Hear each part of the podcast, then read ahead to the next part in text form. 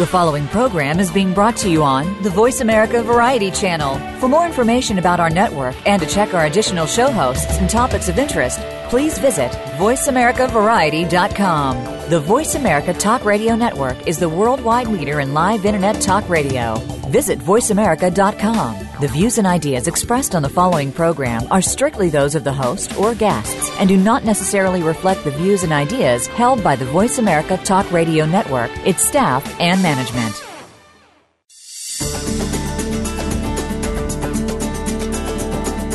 The most important thing about your business could be how your products are packaged. Packaging is the signature that you leave everywhere, and it speaks volumes about who you are and what you do. This is Ditch the Box with David Marinak. In today's show, we'll talk about marketing, increased sales, and how it relates to product packaging. Have you explored alternatives like flexible packaging? You should. It can save your company a bundle. Now, here is David Marinak. Hi, everyone, and welcome to Ditch the Box, the marketing slash flexible retail packaging slash how to build your brand radio show. I'm David Marinak, your host. As you know, our show is about marketing and flexible retail packaging with a few other related topics in between, such as how to build your brand, dealing with major retailers, and even supply chain. Today's guest is Shelley Roth. Shelley is president of Pierre's Ice Cream Company, an 84 year old regional ice cream manufacturer and distributor.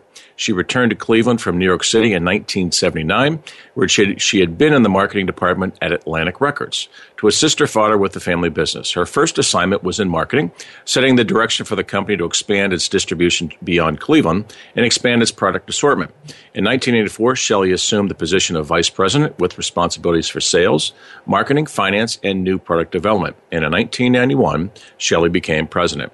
Pierre's products are sold throughout Ohio and several other states. The company has grown into a regional favorite among ice cream lovers and a leader in production and distribution of gourmet ice creams frozen yogurt, sorbet, frozen novelties, and more. It also manufactures private label lines and distributes many national brands of ice cream. Since 1932, Pierre's has remained at the heart of, in the heart of Cleveland, Ohio, with its original classic recipes as daily reminders of the company's dedication to quality. That dedication influences the company's focus on the future as it develops new business opportunities and continues to be innovative and sensitive to consumers' changing needs. Featuring over 250 products and flavors, Pierre's Ice Cream Company remains committed to the highest quality standards, outstanding service, and industry leadership. Shelley has been active in numerous community organizations and supports the revitalization of Cleveland's neighborhoods in many different ways. On its eight acre site at East 65th and Euclid, the company constructed a new 40,000 square foot low temperature distribution center and 16,000 square foot office headquarters in 1995 and most recently completed the construction of a brand new 35,000 square foot state of the art ice cream factory. These investments contribute to the company's operation as well as demonstrate Pierre's commitment and leadership in revitalization and redevelopment of an urban neighborhood. Shelley is a graduate of Leadership Cleveland, which we'll hear about later. In 1989 and 1990, Shelley served as chairman of the Midtown Corridor. She has served on the board of directors of the Cuyahoga Community College Foundation since 1996 and chaired the board from 2004 to 2006.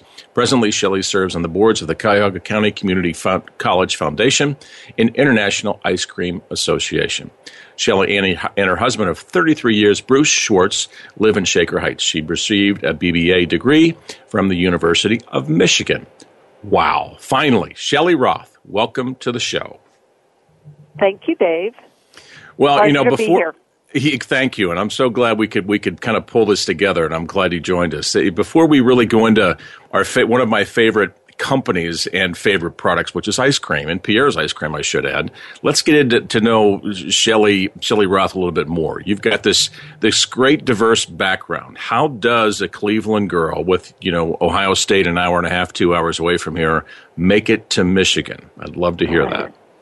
Oh, well, you know, back when I was in high school, there were so many choices for universities and colleges, and um, I was just intrigued to leave the state of Ohio temporarily Yep. and explore Ann Arbor, and uh, it was a wonderful experience, but I'm still very, very fond of all the great institutions in Ohio.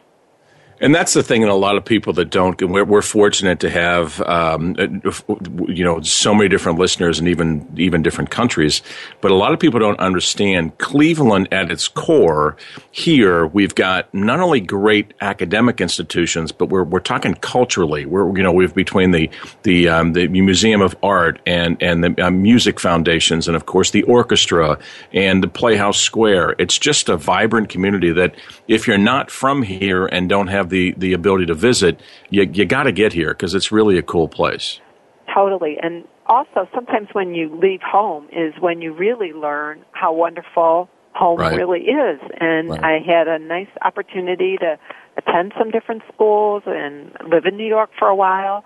And all that, and and travel, but all that has made me appreciate what Cleveland has to offer even more. It- It's it's cool because so many people are saying similar things, and regardless of there was this, if people aren't familiar with downtown Cleveland, it's really gone through this kind of resurgence, if you will. And and, and frankly, Shelley, I don't know if you've seen, but you cannot get an apartment downtown. It's got young people and, and older folks. It's completely there is not an empty spot anywhere. It's amazing. It's amazing. It's vibrant. There has been such a renaissance of our core city, and it's going to continue to move in this direction, and it's very exciting to witness. Yeah, it is. It is really cool to see, and it's and it's fun to watch, and it's nice. I'm I'm on the west side. You're on the east side, I, and it's just really cool for us to kind of meet in between, talking about this great city of Cleveland. So it's really a cool place. Absolutely. Well, let's dig in a little bit further on your time with Leadership Cleveland. I know that's a that's a very prestigious position. I'm good friends with Brian Tucker, which I believe I don't know whether you served on the same time with him. Um, he was a publisher of Crain's for a while, Right. but and I didn't know, but I remember he had talked quite glowingly of your involvement with Leadership Cleveland and how instrumental it was. Um, that's a pretty big deal. Tell us more about Leadership Cleveland. You know, it's a very exciting program, and um, and it introduces some of the already uh, some of the individuals who are already demonstrating some leadership ability within the community, and it really brings them together to get a deeper understanding of the needs of the community, what others are faced with. So, in my case, I I did it in the 90s, early 90s. Um, and it was at a time when we had just made the decision to really uh, keep our business in the heart of the city, Right. in the Midtown neighborhood, and make that commitment to reinvest in an area that was very blighted. Yep. Um, it was a pretty, um, it was a pretty bold and brave. It was move. bad. Exactly. You were really time. ahead of the curve because that was that was a very difficult time, and that was a really bad area. Yeah. So by bringing people together, you get to understand how we can all make differences individually and collectively, and um, that program continues to make a difference because of bringing people together. So I was very honored to be part of it. I learned a lot. Um, I love learning, so it's not only about what you read or what you experience, but sometimes these types of um, programs that bring people together and that you get the opportunity to learn more. It's very enriching and exciting. And for for our listeners, the Leadership Cleveland, I know you're being very modest, and I didn't mean to put you on the spot with that. But what Leadership Cleveland does is is it's basically they're going out and, and as Shelley was mentioning, they're they're pulling together business leaders in the community. And and I, if I remember correctly, um, you guys have like a yearly mission or something like that. You guys get together and say we're going to attack this. I don't. I don't know whether it's uh, um, it's poverty or or it, it wasn't. It, basically, you guys have a mission for your year or term, however long that is, and together you pool your resources and friends and contacts and attack the problem. And it's a very, very cool thing that um, to watch and, and to look at it because that's how things get done. It's friends of friends, and I know this person, and and, and you you kind of glossed over that Midtown corridor back in the days. I remember driving through there, um, you know, at the time, and and frankly. You guys put up your new building, and it was literally, it was kind of like if you build it, they will come kind of thing. Because you It- put that truly- in there, and it blossomed around. The whole neighborhood blossomed around your factory. yeah, it's still a work in process uh, for the neighborhood, but we we're certainly there on the ground floor, and right. I literally, you know, I spend more time at work than at home, so I call this my home. I, right. you know, literally grew up in the business, and I now look back at pictures and uh, your memory sort of fades of how really blighted it was. But I was recently showing someone some pictures, and they couldn't believe this is the grounds that our building is now on. But the buildings were mostly old industrial brick or block buildings that any window was all blocked up with cinder block and there were barbed wire fences and you know not a blade of grass and not a leaf or a tree and between what we did with midtown and what individual companies took the initiative to do that were still in the neighborhood was to just first improve the visual appearance of our own um, facilities and then when we chose to remain and take this area, we were really one of the first companies now to put windows in a building. Yes, and exactly. Grass and trees, and um, it's made such a difference. And now that's the new standard for the um, the look and feel of Euclid Avenue. So yeah, it's really it's, transformed over the twenty it, years. It really is, and it's so cool to see. And and I remember dating my wife back in the days, and she was living in um, actually at the time Cleveland Heights. So I would, and of course, she was working at Mount Sinai back when that hospital was still open. So we'd kind of cut back and forth up, you know, whether I'd go through the Midtown corridor or whatever it is to get to the East Side or or back or whatever. And at the time, um, you know, I was able to really see that whole area just completely come alive and turn around. It was it's fascinating to see, and good for you guys for being a part of it. Thank you. Well, let's talk a little bit more about the Cuyahoga County Community College Foundation. What yes. does that entail? Is that again? Is that tell us more about that?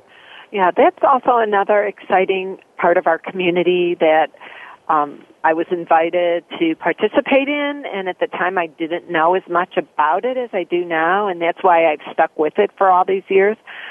But the work of that um, institution is incredible. They have several campuses around the community and the educational programs they offer to help all aspects of the community, whether it's uh, young people that are right out of high school that want to get a certificate or some sort of degree in a two year program, whether they want to go to a four-year university and begin with the two years at Cuyahoga Community College and then transfer those credits to a four-year university, the workforce training that the school does, and just so many things that they make a big difference for this community. So what the foundation works to do is help support the school and the institution in ways that um, raises scholarship dollars for individuals that really want to get that education but sure. have difficulty um, with tuition and um, other needs of the school that we can do to help support them. So over the years, it's been very um, rewarding to know that we can make a difference in so many lives, and the fact that an education and a degree can get people um, you know a better life for themselves and their families, um, and it's something we emphasize over and over again. Well, it makes such a huge difference too, and it's interesting because you know we were chatting a little bit earlier about Cleveland, and I just was thinking when you were describing the Cuyahoga County Community College, and all of us have been touched by that college. I don't care whether it's taking an extra class or learning learning a new skill or um, being involved with one of our kids' events that happens to be hosted there. We're all touched by that organization, East Side, West Side, downtown, and and I just re- was thinking back at. Um, how generous this town really is. Um, I remember because it's every year. You guys, when I say you guys, Cuyahoga County Community College, the foundation has, you know, was it Bill Clinton, Oprah Winfrey, mm-hmm and you've got these these um, preeminent um, um, leaders, or uh, George Bush, uh, right. you know, and right. they come in and they donate their their time to come here and and to literally raise money for this organization. And it's just it's just reminding me of how generous Cleveland is, regardless of the economic times. It's incredible.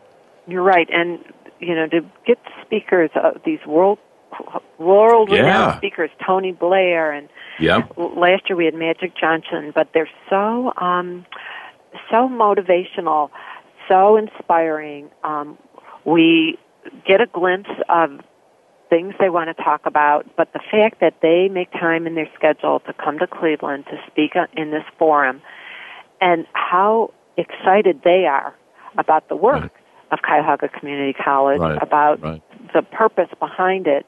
And um, one of the ways we perpetuate this high level guest is often the guest of the current year helps us reach out to a next year's guest. That's brilliant. and and endorse what the event's all about and tells them you know you ought to do this. So it's exciting It's really cool, and and every year I'm always blown away at the magnitude. So yes, you're right. Magic Johnson was this year, and and he by no means is a former basketball player only. Of course, he is incredibly right. entrepreneurial and great for children, and he is just it's just a great message of resilience and and um, grit and character. You know, um, it's so cool, and it was it's it's excellent, and it's it's it's just a great great testimony for I Cleveland.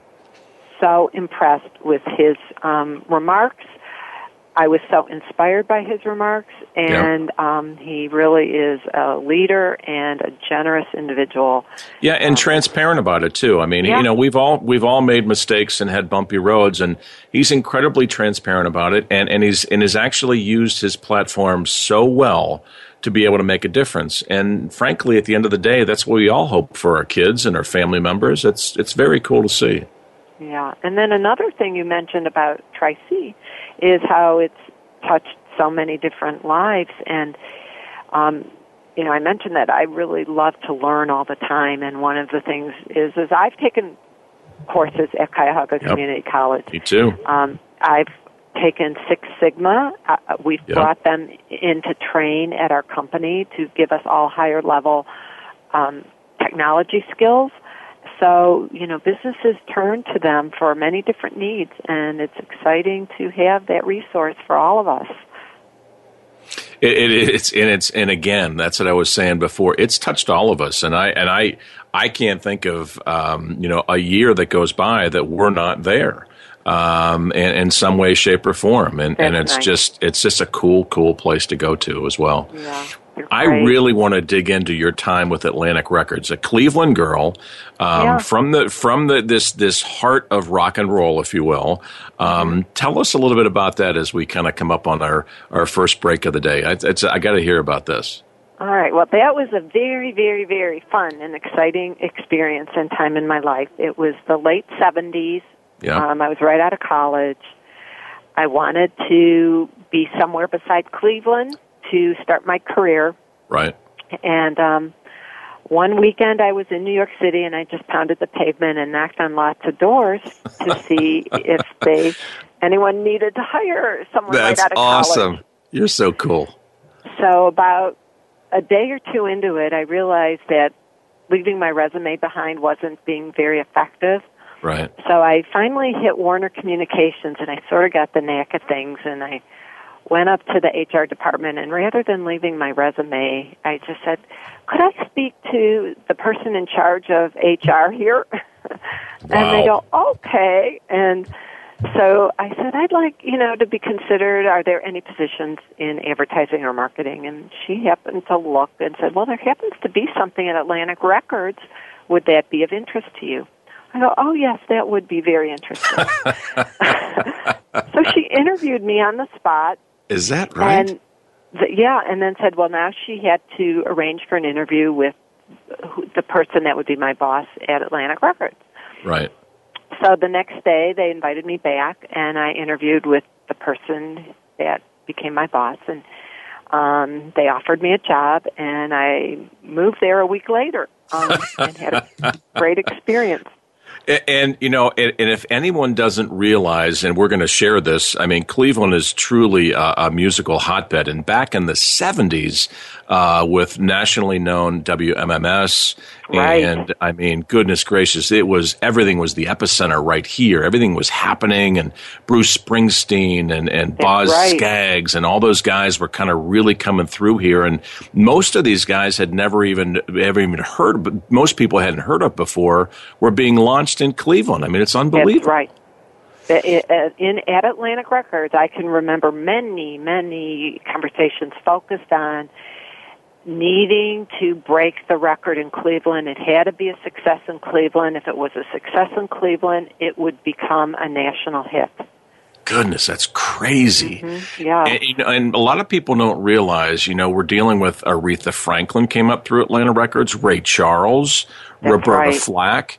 Did you have any any in, you know introductions or connections with those people back in the in the heyday?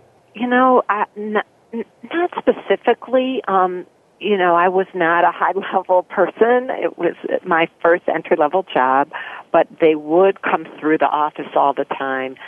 So, um, Atlantic Records in the 50s and 60s was mostly jazz.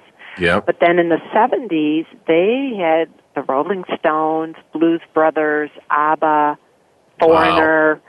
I remember my first meeting. What they were um, launching uh, the song "Freak Out" by Chic is that and, right? Yeah, it was so exciting to hear that music and have no idea where this song was going to go, but hearing it and thinking this is going to go somewhere, it was so exciting. And then it was this number one hit for months.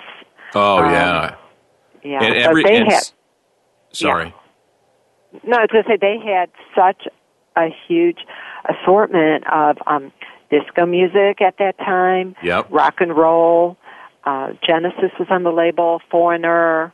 Led Zeppelin. So they had so much going on. And, and everything was converging at that time, like you were mentioning before, not just, you know, again, originally sort of coming up with jazz, but everything was happening at that time. And a lot of it, it was so cool to be here it was all happening around here in some way, shape, or form was flowing through Cleveland. And um, some of the, the local um, um, lounges and, and, and um, you know, we had all these eclectic record stores, um, um, mm-hmm. you know, and we had all these really oddball one, there was no real big chains, if I, re- if I remember correctly, of records. And, and everybody was just kind of involved in it. You just, there was a vibrancy to it. And it was just, it was just, un, un, it was unlike anything else.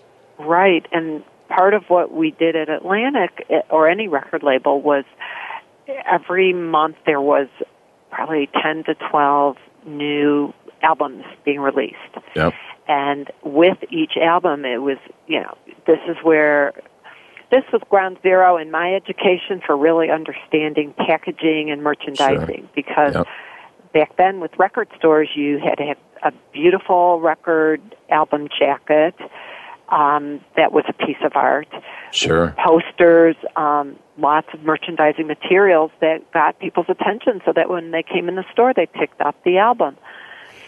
Um, and it's and it, looking back, you're right because I never really paid attention to it until now. You're describing it. it. It is packaging. I really never even thought about those covers for the albums back in the days, but it was packaging. It was really kind of a you yeah. know how you got your your product noticed. It's interesting. Exactly, and the art and the um, you know the work that went into making an album jacket and a, and a look for that record and giving it life beyond its music. So um, it was exciting to see how that was done. and then man. during my era, it was just at the cusp of MTV. So I was just going to ask you that. I remember that time, and it was just at the beginning. Please run with it.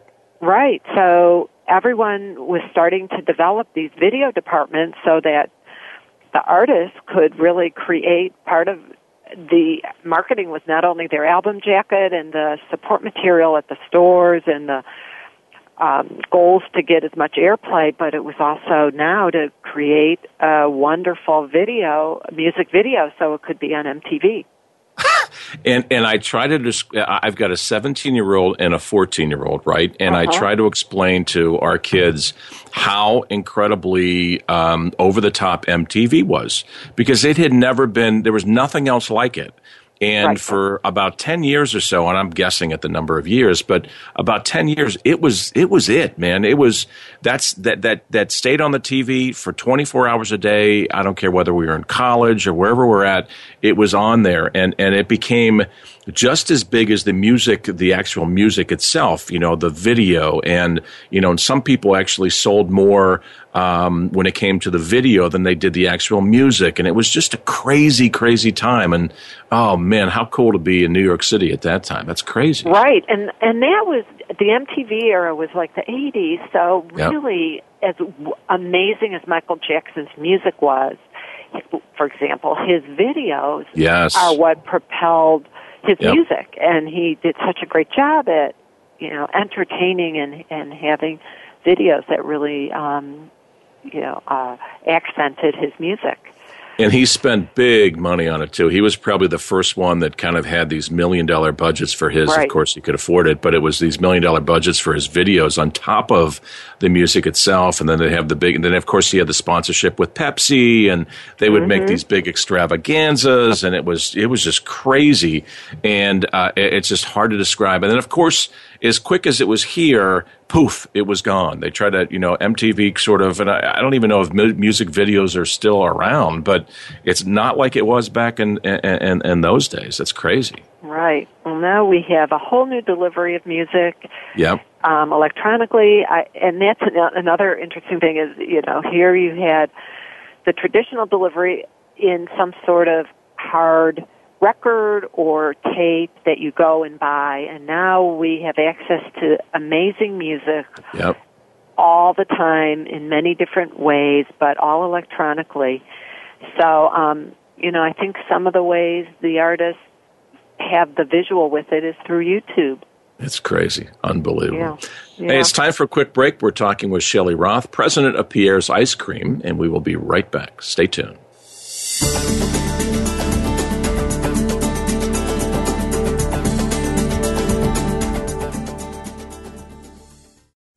Ask the experts. Call toll free right now 1 866 472 5787 and ask our All Star team to answer your question. That's 1 866 472 5787. Thank you for calling. VoiceAmerica.com. Now you can take your favorite Voice America radio program with you anywhere. Sign up for our mobile app if you have an iPhone, Android, or Blackberry. The Voice America Interactive Radio Player, powered by Aircast, gives you the freedom to listen to any of our programs anywhere, live and on demand. No registration is required. Listen to your favorite Voice America hosts and discover new ones. Download the Voice America mobile app for iPhone, Android, or Blackberry, powered by Aircast. Visit the Apple iTunes App Store, Blackberry App World, or Android Market. Follow the Voice America Talk Radio Network on Twitter. We're at Voice America TRN. You'll get the latest fix on what's happening with our shows, this week's featured guests, and general happenings that you should know about at the Voice America Talk Radio Network. Now you don't have to miss anything when you're away from your home or office. Just go to twitter.com forward slash Voice America TRN or follow along with us at Voice America TRN, the Voice America Talk Radio Network. Network. We're on the cutting edge of social media. Can you keep up? News, opinion, Your voice counts. Call toll free 1 866 472 5787. 1 866 472 5787. VoiceAmerica.com.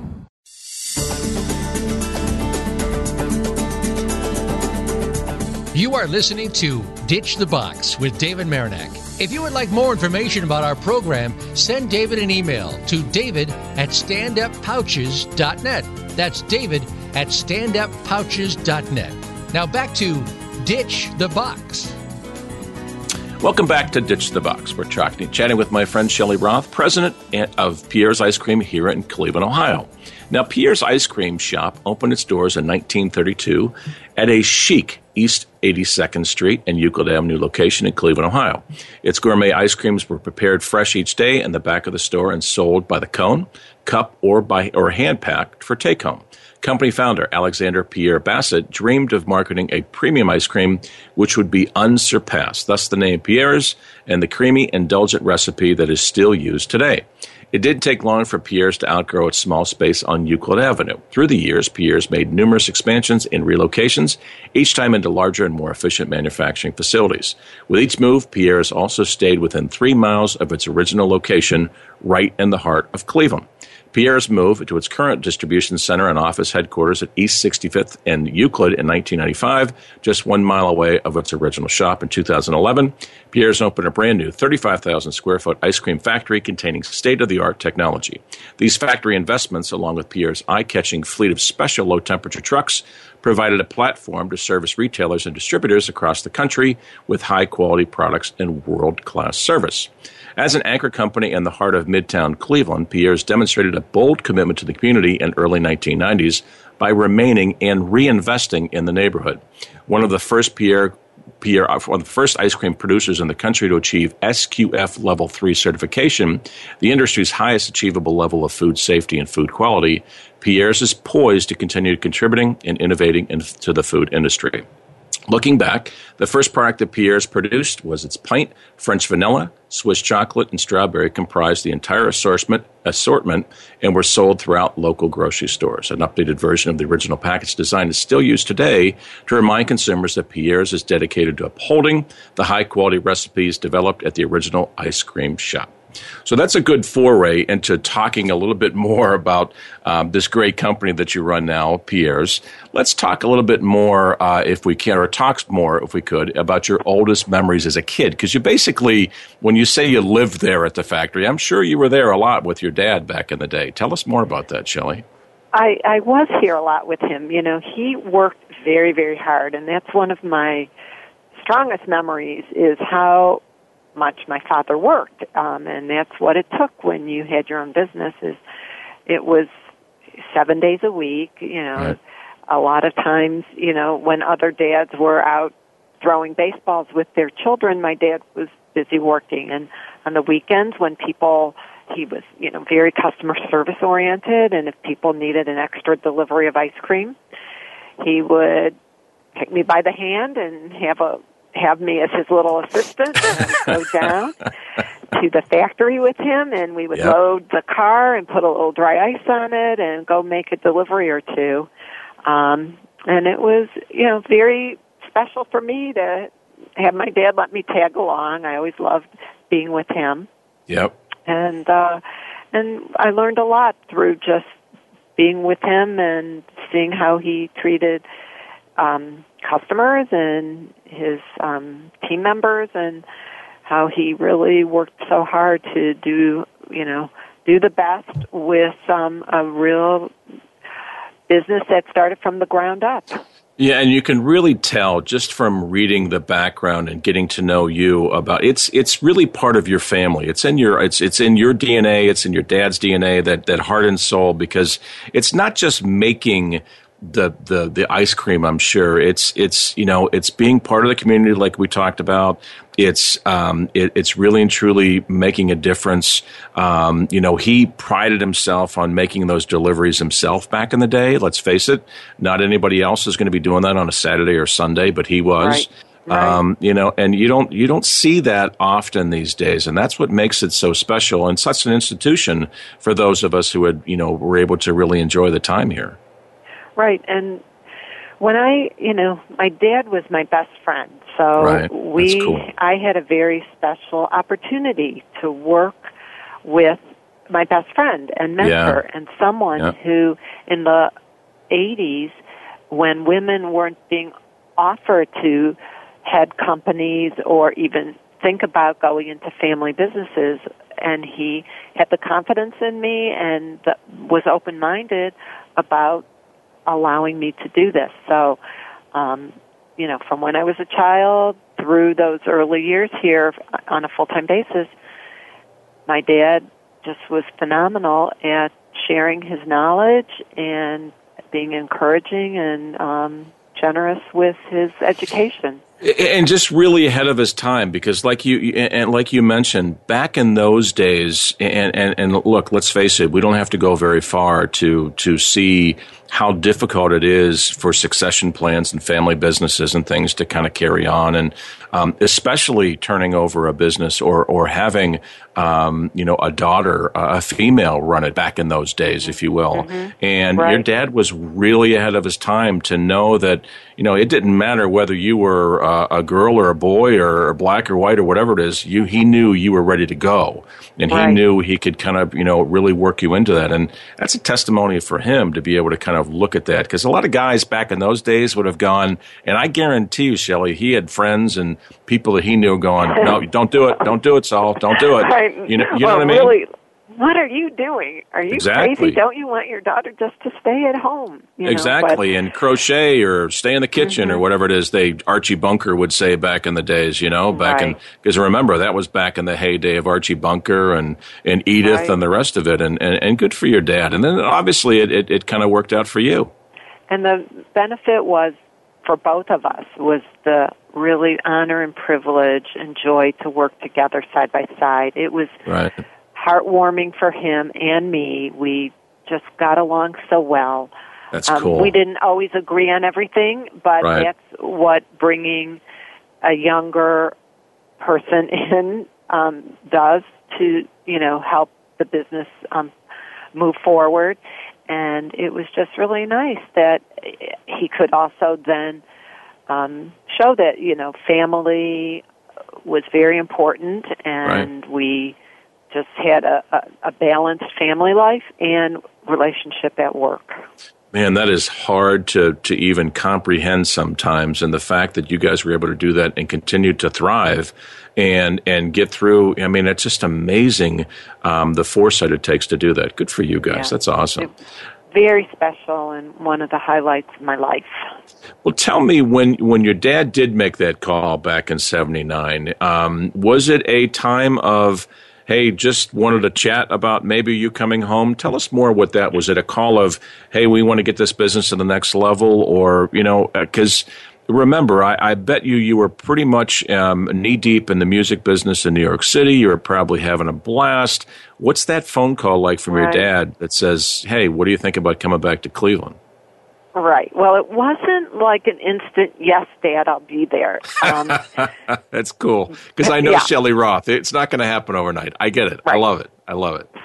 So the way it unfolded was, you know, I had really started to um, have an amazing time in New York, both with my job and, you know, the city life there. And in 1979, Cleveland was at its low point. It had just. Right defaulted and it just was not a great place. So um, it, it took a lot of phone calls about um, the possibility of coming home. But what really um, clinched it was my brother had um, been accepted into medical school. Hmm. So that option for succession planning had now closed because, right. um, you know, that was a possibility that if my brother decided to come in the business, you know, I really wasn't top on the list.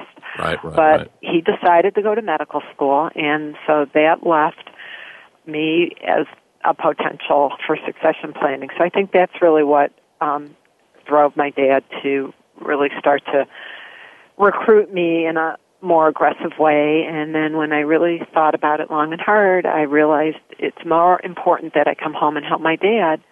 Um, and if I didn't do well in the business or if it didn't work out, I could always go to back, to New York and yep. work in you know marketing or advertising. But this opportunity to help him and support him at a time when he needed some backup in the business um, yeah.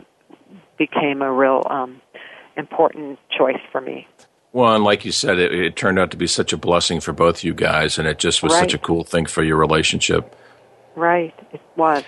So back in those days, where was Pierre's being sold? I mean, was it you know it, what was it like back in those days? Was it a you know? And again, I know Cleveland was was really on the downswing, but was business good? Was business soft? What was business like? No, business was very good. Um, good. Business was very good.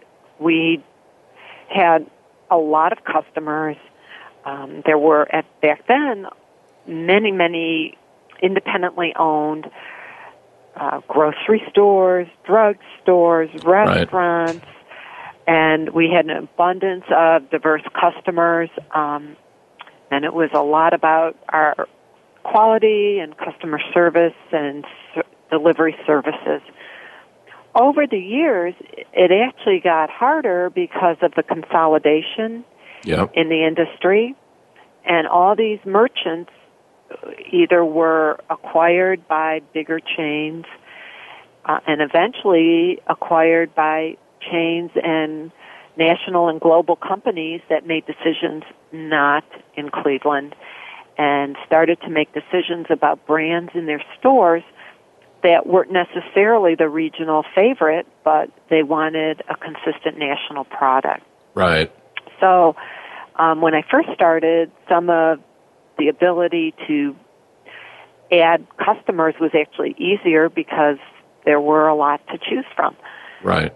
So that changed. Um, but overall, the work we've done to try to have products that excite customers, to service the outlets that our products are in, um, is still the same fundamentals that from when I started. And you and you guys have really kept up with the times. I, I you know it's it's just looking back, um, whether prepping for the show or getting to know you. Um, you know some of the things I've seen.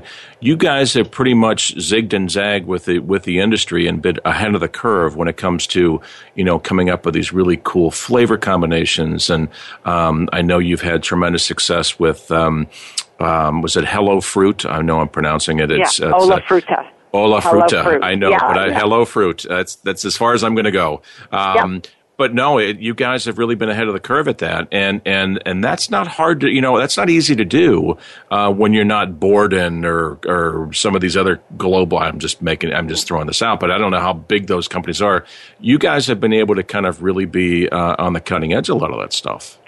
Thanks. Yes, we do um, work hard to stay relevant and do fresh new things to keep right. customers excited about our brand. So every year we launch some new items and some are home runs and some yep. are base hits and some stick around for a few years and then we phase them out.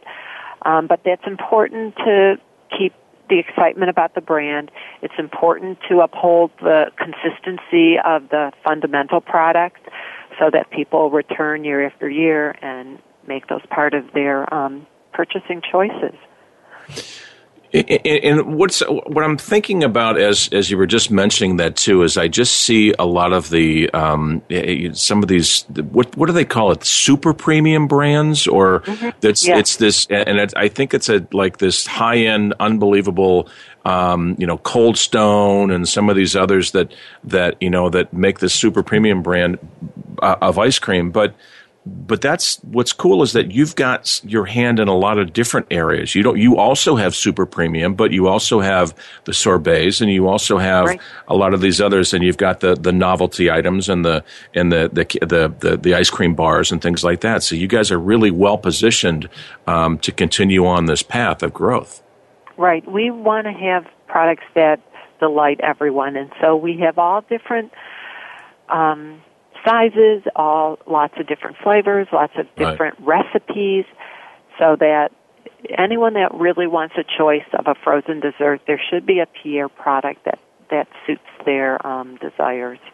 Now, would you consider Pierre's um, uh, some stuff? It, you've got some items that are national, some regional. Would you consider Pierre's a regional player or national player? Tell us more. And I don't even know one, one you know, one's better than the other. I'm just yeah. throwing that out there. Our brand is, I would consider our brand regional because if you go outside of Ohio, even right. if you go outside of northern Ohio, you won't find it in very many places. Um, so we have a strong concentration in northern Ohio. We sell Pierre's in a little bit in Pennsylvania, Michigan, and Chicago. But other than that, you probably won't find Pierre's in very many cities or states. Um, we recently started selling Pierre's in China. So hopefully wow. that'll be an exciting developing opportunity. But um, it is hard for a regional company to expand its brand outside of its geography, um, especially in the past 10 or 20 years when right. you're just going to, to global, strong retailers that right.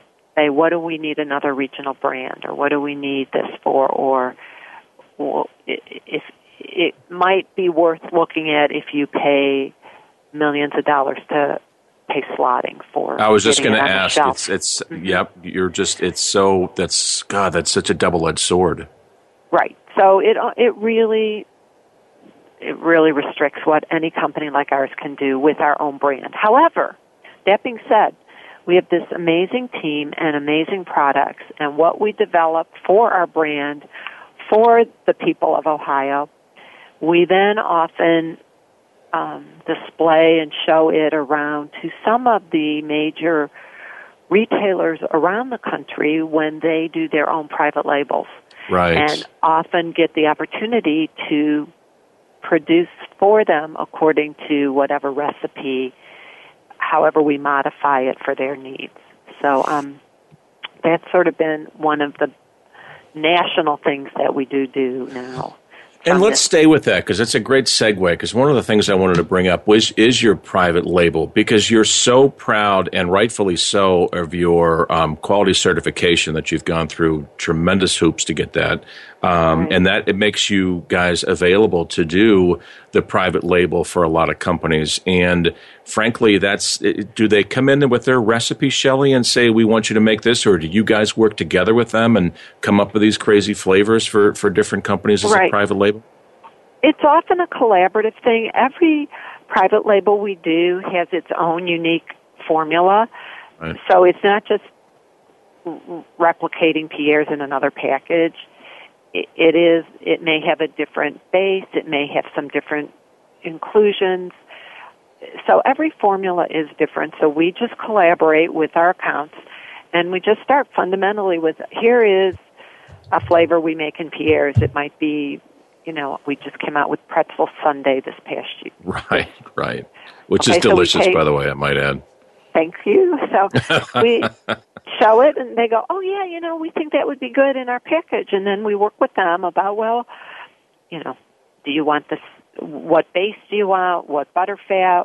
All the right. different things, and then we'll make it to their specifications. What's that and uh, process that, like, Shelley? Is that a six month deal? Is that something you guys can do in a month? I don't know anything about private label of, of ice cream. Is that a is that a long process?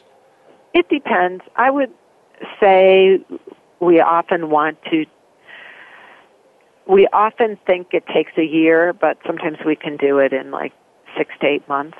Got it. Got it. And um, the interesting thing going back to SQF is that is about a standard in our food safety and food quality that is certified by a third party so that people that want to turn to us for those services can yep. have a comfort level that our factory and our processes are the highest level of food safety and food quality. And that's not again, that's not easy to get that. You have to they don't just walk in and cookie cutter that. That is no. that is a long process that you have to make sure that your T's are crossed, your I's are dotted, your paperwork is in order. Obviously your plant has got to be meticulously clean and kept clean. I mean, that's a big deal. It is. It's a very big deal, and we're very proud of that certification. We were one of the first ice cream companies in yep. the country yep. to achieve level 3000. So um, we're very proud of it, and we maintain that, and it's um, it's good for everyone. Well, and it ties into one of the uh, couple of questions before we wrap up today's show, and I really want to make sure we touch base on marketing.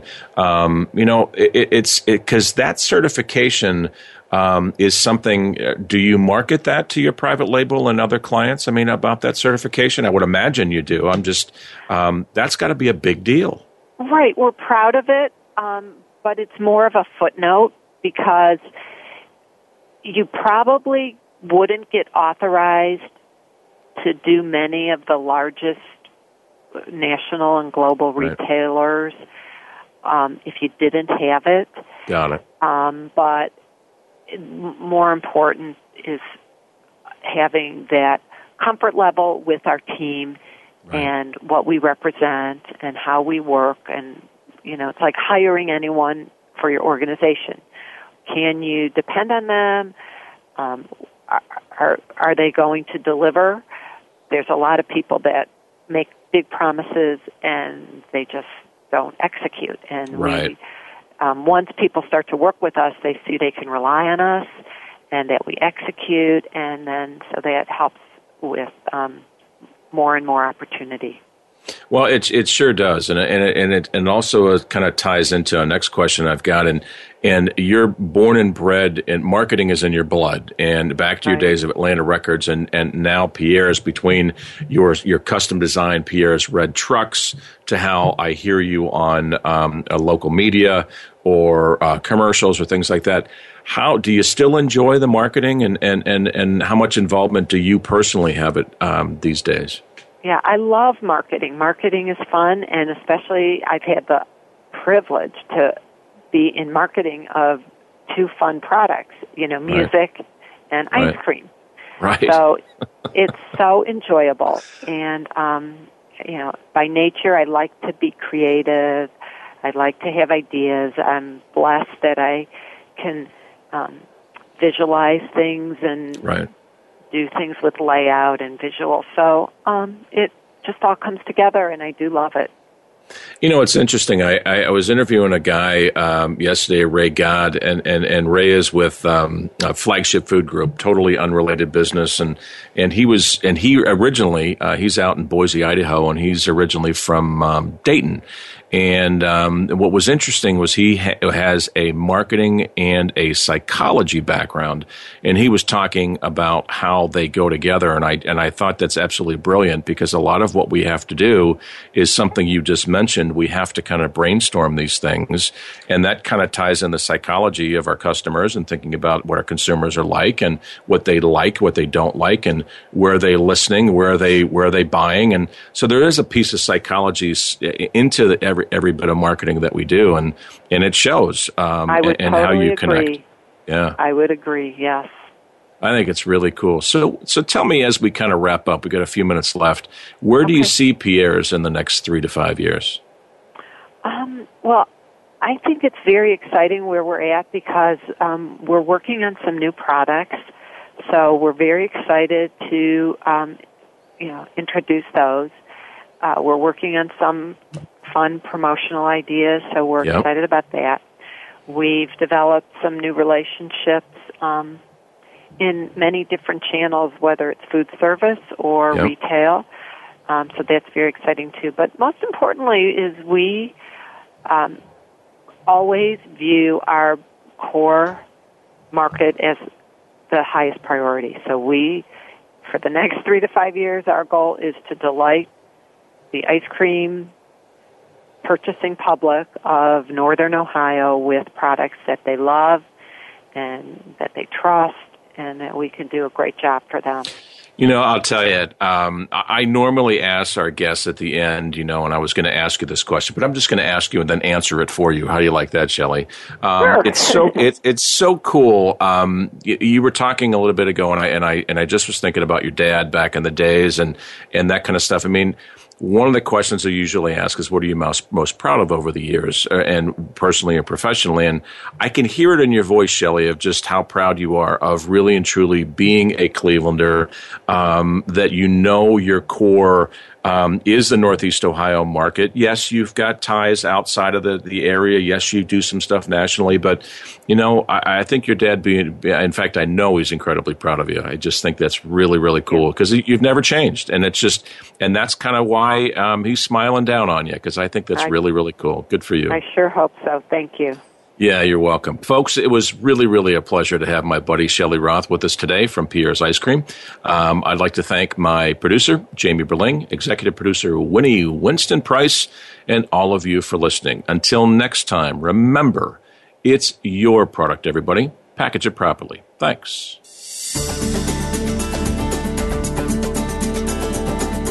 Thanks for listening to Ditch the Box. We're live every Wednesday at 1 p.m. Pacific Time, 4 p.m. Eastern on the Voice America Variety Channel. Please join David Marinak for another great show next week.